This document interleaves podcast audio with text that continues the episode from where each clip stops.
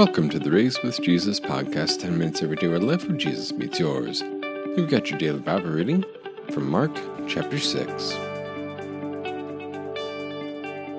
Mark chapter 6. Jesus left there and went to his hometown. His disciples followed him. When the Sabbath came, he began to teach in the synagogue. Many who heard him were amazed. They asked, Where did this man learn these things? What is this wisdom that has been given to this man? How is it that miracles such as these are performed by his hands?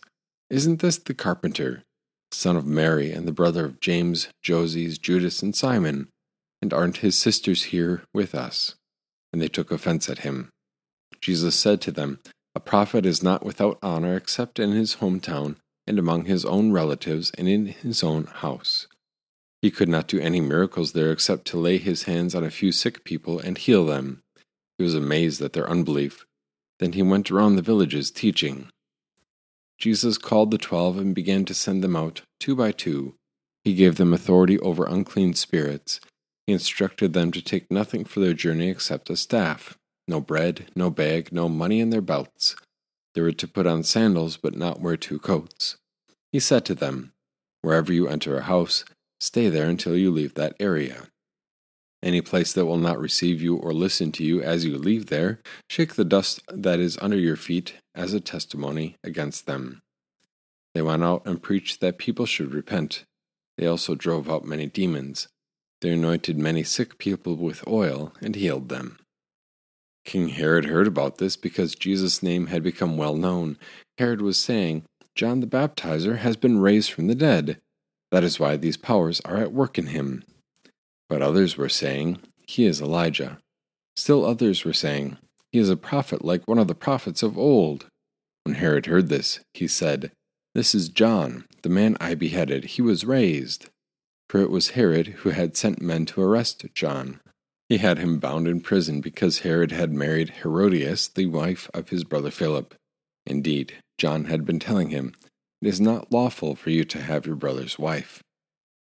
Herodias held a grudge against John and wanted to put him to death, but she could not, because Herod feared John. He knew that John was a righteous and holy man, so he kept him safe. When Herod listened to John, he was perplexed in many ways, yet he gladly kept listening to him. An opportune day came when it was Herod's birthday. He gave a banquet for his nobles, the military officers, and the prominent men of Galilee. When the daughter of Herodias came in and danced, she pleased Herod and his guests. The king said to the girl, Ask me whatever you want, and I will give it to you. With an oath he promised her, Whatever you ask of me, I will give to you, up to half of my kingdom. She went out and said to her mother, What should I ask for? Herodias said, The head of John the Baptizer. The girl hurried right back to the king and made her request. I want you to give me the head of John the Baptist on a platter right now. The king was very sad, but because of his oaths and his dinner guests, he did not want to refuse her. The king sent an executioner at once and ordered him to bring John's head. He went, beheaded John in prison, brought his head on a platter, and gave it to the girl. Then the girl gave it to her mother. When John's disciples heard about this, they came and took his body and laid it in a tomb. The apostles gathered around Jesus and reported to him all that they had done and taught. He said to them, Come away by yourselves to a secluded place for a while. For there were many people coming and going that they did not even get a chance to eat. They went away in the boat to a deserted place by themselves. But many people saw them leave and knew where they were going. They ran there on foot from all the towns and arrived ahead of them. When Jesus stepped out of the boat, he saw a large crowd. His heart went out to them because they were like sheep without a shepherd. He began to teach them many things. It was already late in the day when his disciples came to him and said, This is a deserted place, and it is already very late. Send them away so that they can go into the surrounding country and villages and buy themselves something to eat. But he answered them, You give them something to eat. They asked him, Should we go and buy two hundred denarii worth of bread and give them something to eat? He said to them, how many loaves do you have? Go see. When they found out, they said five, and two fish. He directed everyone to sit down in groups on the green grass. They sat down in groups of hundreds and fifties. Jesus took the five loaves and the two fish, looked up to heaven, and blessed the loaves and broke them. Then he kept giving pieces to his disciples to set in front of them. He also divided the two fish among them all. They all ate and were satisfied. Then they picked up twelve basketfuls of broken pieces of bread and fish. There were five thousand men who ate the loaves. Immediately Jesus made his disciples get into the boat and go ahead to the other side to Bethsaida, while he himself dismissed the crowd. After he had sent them off, he went up on the mountain to pray. When it was evening, the boat was in the middle of the sea, and Jesus was alone on the land. He saw them straining at the oars, because the wind was against them. About the fourth watch of the night, that is, between 3 a.m. and 6 a.m., he went to them walking on the sea. He was ready to pass by them. When they saw him walking on the sea, they thought he was a ghost, and they cried out. They all saw him and were terrified. Immediately he spoke with them and said, Take courage, it is I, do not be afraid. Then he climbed up into the boat with them, and the wind stopped. They were completely amazed, because they had not understood about the loaves. Instead, their hearts were hardened. When they had crossed over, they landed at Gennesaret and anchored there. As soon as they stepped out of the boat, people recognized Jesus. They ran round that whole region and began to bring sick people on their stretchers to where they heard he was. Wherever he entered villages, cities, or the countryside, they were laying sick people in the marketplaces and pleading with him that they might just touch the edge of his garment. And all who touched it were made well. This is the word of our God. You'll notice in this section that we go back and forth between those who reject Jesus and those who receive Jesus. Those who reject him are those who have power and authority, and those who are puzzled, like King Herod. And those who receive Jesus are those that we would not expect. Those that reject him are even his own family, the people that he grew up with, those he worked with in Nazareth. Isn't this the carpenter? Isn't this the brother of James, Joses, Judas, and Simon? And aren't his sisters here with us? There is some debate as to who are these siblings of Jesus. And I think the most logical, the most natural explanation is that these would be children of Joseph and Mary. But it's right here at the beginning of chapter 6 that we see um, Jesus say that a prophet is not received in his hometown. He has, he has honor everywhere except in his own town and among his relatives and in his own house. And and that's kind of emblematic emblematic of um, of the rest of the chapter where here are the people who should be most receiving him and yet are not and yet the ones who um, we would expect to reject him do not and it falls right in line with that theme. As Jesus began his ministry all the way back in chapter 1, he went and preached the good news repent and believe the gospel. The kingdom of heaven has come near.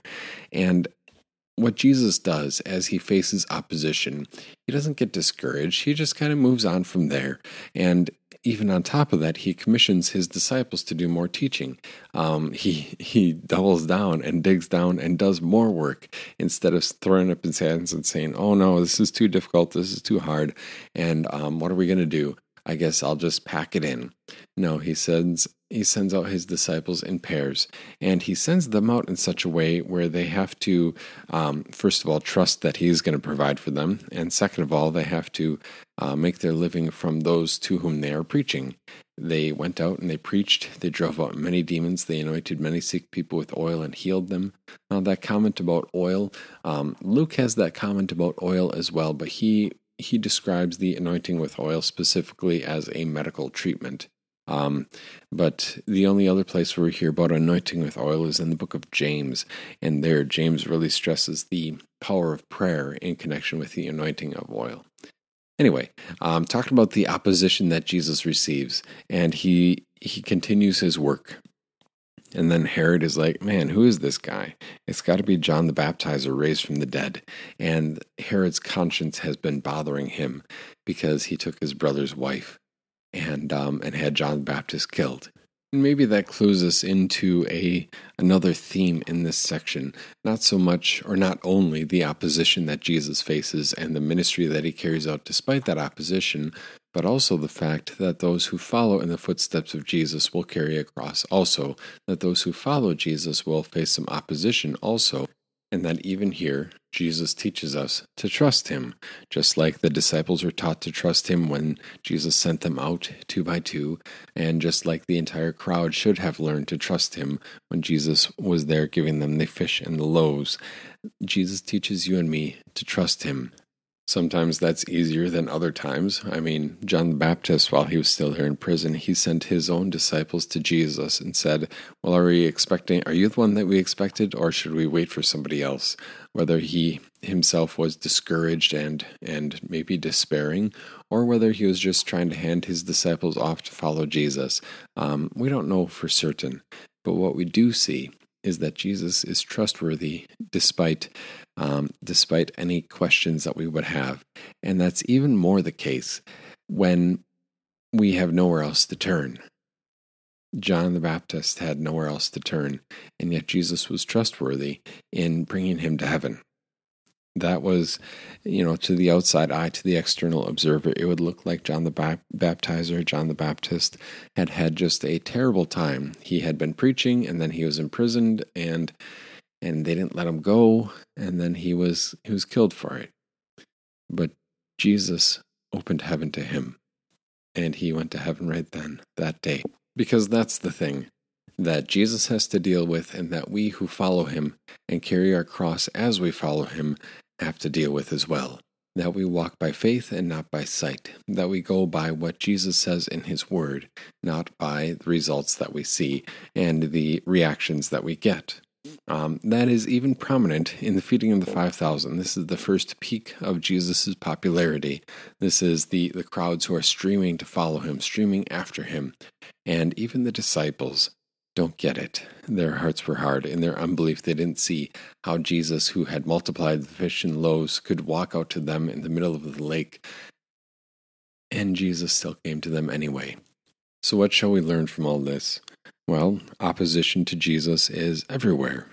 Um, whether it's on the, the externals, the places where Jesus would be least likely ex- experiencing opposition, it's still there. Um, and the places where we would not expect, such as our own hearts, still oppose Jesus. That sinful flesh hates the idea of Jesus. And opposition is there for the believers who follow Jesus, whether it is engaging in church work or simply going about your everyday occupation, your vocation. Um, the opposition is still going to be there. And through it all, Jesus proves himself to be faithful. He proves himself to be faithful not on the basis of the um, expected outcome or on the basis of what we see or feel in our hearts, but on the basis of the spiritual reality that He has brought home to you and to me, that your sin has been forgiven. And because of this, heaven stands open, and you can be confident in following Jesus despite any and every opposition. So, as you go about your day, just take a moment and say a brief prayer thanking Jesus for being faithful at all times, and asking for the strength and the encouragement to speak of His grace and to follow Him confidently at all times. Thanks so much for joining us here at the Raised with Jesus podcast. If this is your first time listening, make sure you hit subscribe in your podcast app, and we'll see you again tomorrow for Mark chapter 7.